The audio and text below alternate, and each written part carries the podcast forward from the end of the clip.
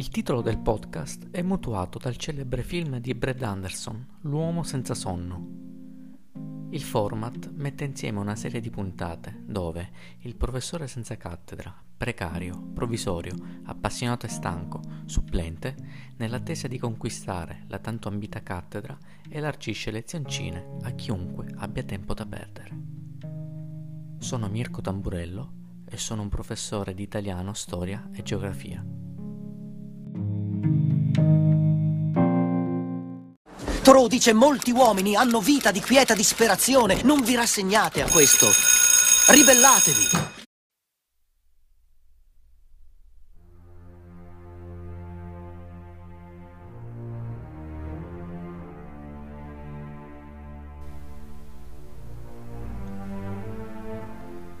Nel Seicento cambiarono gli equilibri europei. Mentre si aggravava la crisi della Spagna, la divisione in piccoli stati ridusse l'importanza politica di Italia e Germania.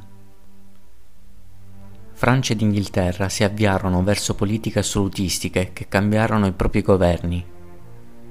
Notevole sviluppo ebbe l'Olanda, stato giovane, forte e ben organizzato.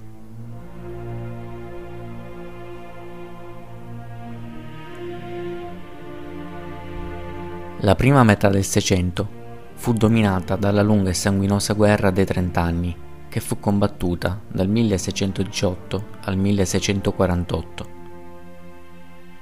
Il conflitto fu determinato da due ordini di motivi fondamentali, uno religioso, l'altro politico.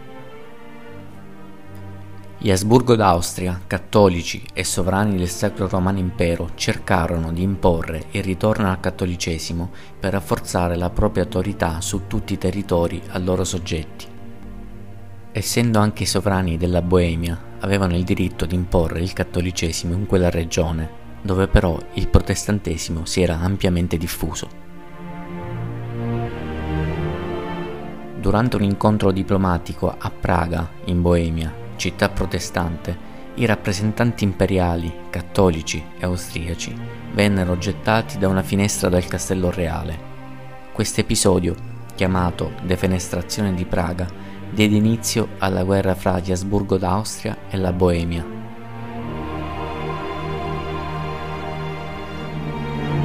A sostegno degli Asburgo d'Austria scesero in campo la Spagna e i principi cattolici tedeschi. Con la Boemia si schierarono i principi protestanti appoggiati da Svezia, Danimarca e Francia. Quest'ultima, pur essendo una nazione cattolica, aveva interesse a mettere in difficoltà due potenti avversari come la Spagna e il Sacro Romano Impero. Dopo una serie di battaglie su più fronti in Europa, si arrivò così alla pace di Westfalia 1648 che per gli Asburgo rappresentò una grave sconfitta. L'imperatore perse molta della propria autorità e i principi tedeschi acquistarono un'ampia indipendenza. In particolare erano liberi di scegliere fra tre religioni, luterana, cattolica e calvinista. Questa situazione segnò l'inizio di un periodo di decadenza per due protagonisti europei, la Germania divisa inoltre 38 fra stati e città libere, tutte realtà separate fra loro da motivi religiosi, interessi economici e da rivalità commerciali. E la Spagna, uscita dalla guerra indebolita e impoverita, tanto da dover definitivamente rinunciare ai sogni di dominio europeo.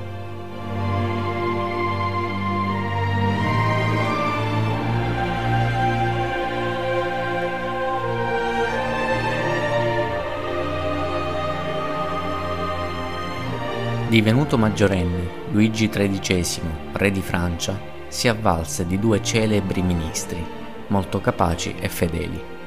Prima Richelieu e in seguito Mazzarino.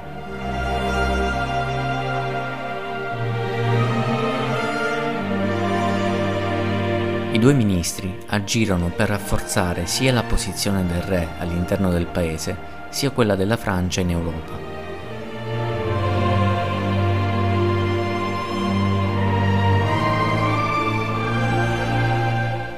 Partire dal 1624 fu il primo ministro, il cardinale Richelieu, che intervenne con durezza nei confronti dei due principali avversari della monarchia francese, gli ugonotti, che per difendere la loro libertà religiosa si erano organizzati militarmente, con uomini armati e città fortificate, e i nobili, che stavano tentando di riconquistare l'antica autonomia politica dal re.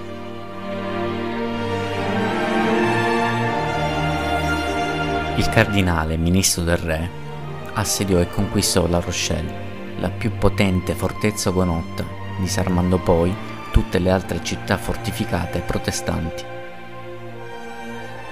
In seguito contrastò i tentativi di ribellione della nobiltà feudale, incarcerando e facendo giustiziare molti nobili, i cui castelli furono poi rasi al suolo dall'esercito regio. Quindi organizzò l'amministrazione dello Stato francese in modo da evitare che la nobiltà feudale interferisse con il potere del re.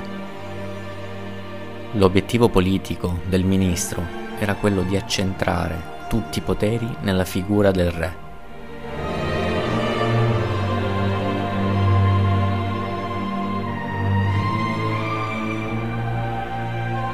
Alla morte di Richelieu divenne primo ministro il cardinale Giulio Mazzarino, un italiano di modeste origini che Richelieu aveva scelto come suo successore. La sua politica e i suoi provvedimenti per far fronte alle finanze dissestate lo resero molto impopolare. Infatti lui continuò la politica di accentramento assolutistico avviata dal suo predecessore cosa che chiaramente gli attirò l'avversione di tutta la nobiltà. Impose poi pesanti tasse, suscitando il rancore dei contadini, ridotti ormai alla fame, e facendo maturare in tutta la nazione un pericoloso sentimento di rivolta.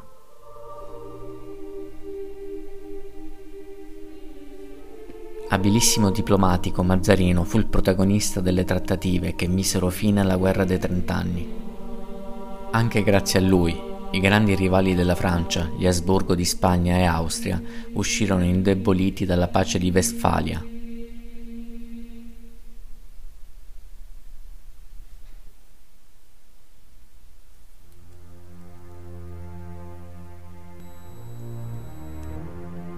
Nel 1661 morì Mazzarino e Luigi XIV, re dal 1643, assunse direttamente il governo. Egli trovò uno Stato rinnovato, divenuto ormai il più potente d'Europa. La Spagna era infatti in forte decadenza, mentre gli Asburgo d'Austria avevano perso molto del loro potere in Germania. Quanto all'Inghilterra e all'Olanda, non erano interessate al dominio militare dell'Europa, perché preferivano concentrare l'attenzione sullo sviluppo dei commerci marittimi. All'interno della Francia l'opposizione dei nobili era ormai stata schiacciata completamente dalla monarchia. A Versailles, nel nuovo e lussuoso palazzo fatto costruire nella cittadina a pochi chilometri da Parigi, moltissimi nobili entrarono a far parte della splendida corte del sovrano. Il potere era ormai tutto nelle mani del re, un potere assoluto e senza limiti. Riassunto nella celebre frase attribuita a Luigi XIV, lo Stato sono io. Il tipo di organizzazione politica della Francia di Luigi XIV viene chiamata dagli studiosi monarchia assoluta. Il re governava per grazia e volontà di Dio e perciò concentrava nelle proprie mani tutti i poteri dello Stato.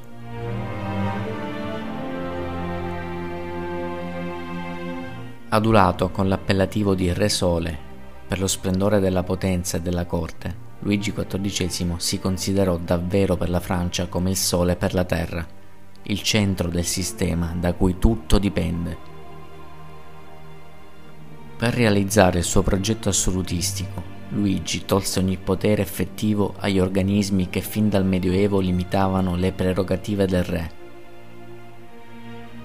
gli stati generali non furono più convocati e tutte le decisioni venivano prese a Parigi, trasmesse alle province e qui eseguite dai funzionari del re. il diritto di rimostranza dei parlamentari provinciali e di quello di Parigi fu abolito e fu imposto a tutti i parlamentari l'obbligo di registrare gli editti reali. Le funzioni di governo, prima esercitate dai nobili, furono assegnate a ministri di origine borghese che rispondevano direttamente al re. In materia religiosa, tutti i francesi furono obbligati a praticare il culto cattolico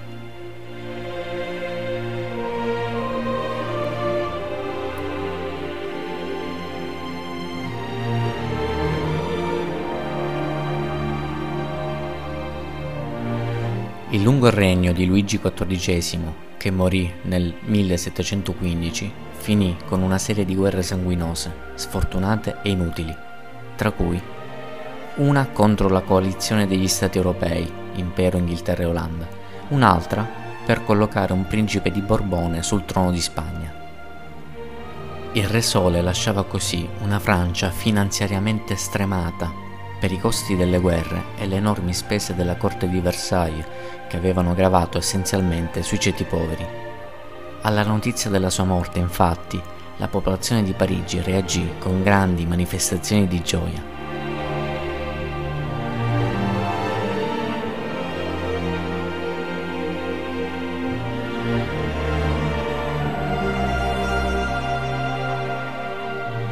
In Inghilterra la grande Elisabetta I non aveva avuto figli e perciò, alla sua morte, nel 1603, salì sul trono Giacomo Stuart, figlio di Maria Stuart, regina di Scozia. Così furono riunite le due nazioni, antiche rivali. Il nuovo sovrano era intenzionato a realizzare una monarchia assoluta simile a quella francese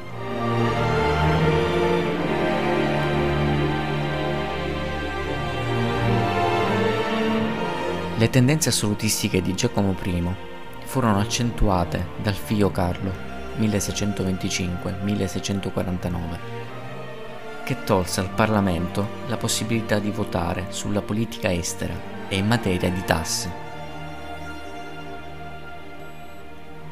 La deriva assolutistica avviata da Giacomo I si concluse con il figlio Carlo I.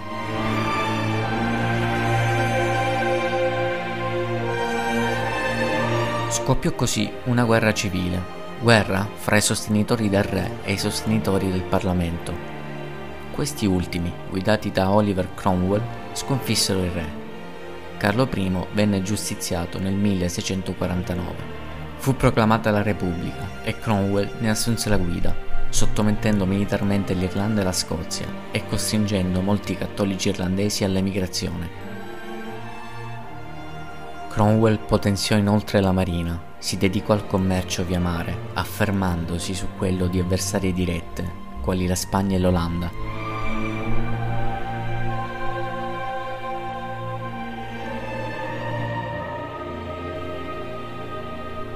Alla morte di Cromwell nel 1658, gli Stuart riuscirono brevemente a tornare sul trono ma gli scontri violenti con il Parlamento che si opponeva all'assolutismo di Giacomo II e al suo tentativo di riaffermare il cattolicesimo in Inghilterra costrinsero alla fuga il re.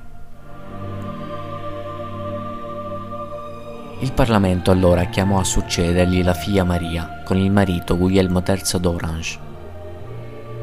Per evitare di ricadere nell'infausto passato, dai due nuovi sovrani il Parlamento pretese un solenne impegno di fedeltà alla Dichiarazione dei diritti, un documento con cui si intendeva garantire i diritti del Parlamento, tutelare la libertà dei cittadini, impedire l'imposizione di tasse senza l'approvazione del Parlamento. Questi eventi, noti come Gloriosa Rivoluzione, diedero origine ad una monarchia parlamentare e costituzionale, una forma di governo in cui il potere regale è subordinato a quello del Parlamento.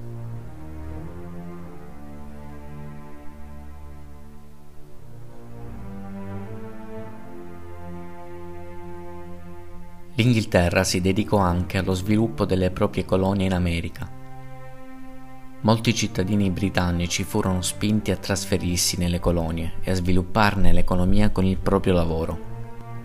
Il progetto si rivelò vincente. La prima colonia inglese in America sorse nel 1620, fondata da un gruppo di puritani, calvinisti inglesi. Il Massachusetts fu la prima colonia di un gruppo che prese il nome di Nuova Inghilterra.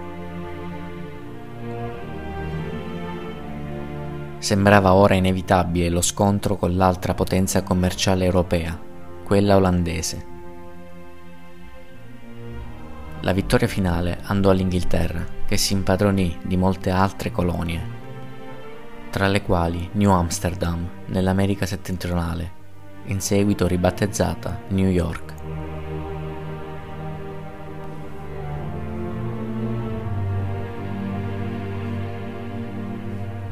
Il Seicento fu un periodo di decadenza dell'Italia per vari motivi. Ormai i commerci si erano spostati dal Mar Mediterraneo all'Oceano Atlantico. Tutte le attività economiche italiane, che erano state fiorenti e vivaci, divennero meno importanti. Inoltre in Italia si diffusero grandi epidemie di peste. Poi, come se non bastasse, dal 1618 al 1648 molti paesi europei furono distrutti dalla sanguinosa guerra dei trent'anni, che venne combattuta anche nell'Italia settentrionale e provocò morti e povertà.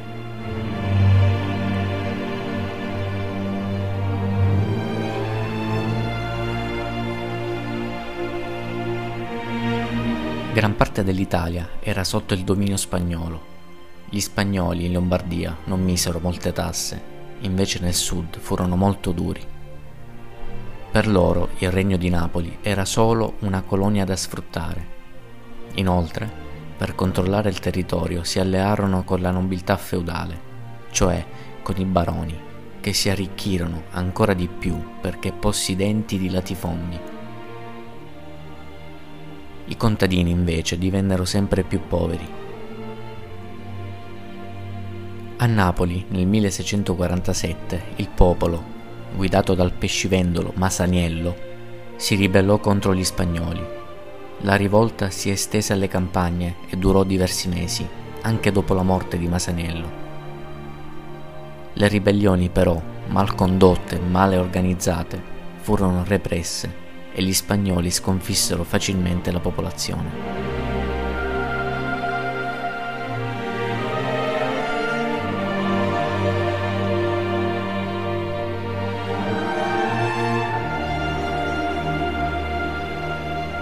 Nel Seicento i pontefici avevano ormai perso gran parte della loro autorità politica in Europa, dove le grandi monarchie sfuggivano all'influenza del papato.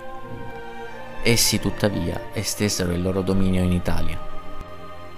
Innocenzo XI, nella seconda parte del Seicento, ottenne quello che fu forse l'ultimo grande successo politico di un pontefice Sostenne infatti una grande lega cattolica contro i turchi, che stavano assediando Vienna, ultimo baluardo dell'Occidente cristiano di fronte all'invasione musulmana proveniente da est.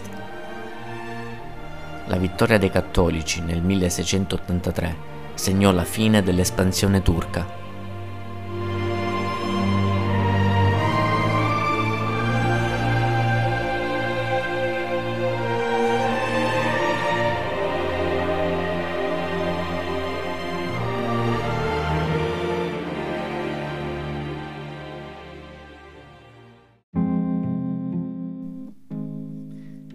Il titolo del podcast è mutuato dal celebre film di Brad Anderson, L'uomo senza sonno. Il format mette insieme una serie di puntate dove il professore senza cattedra, precario, provvisorio, appassionato e stanco, supplente, nell'attesa di conquistare la tanto ambita cattedra, elargisce lezioncine a chiunque abbia tempo da perdere.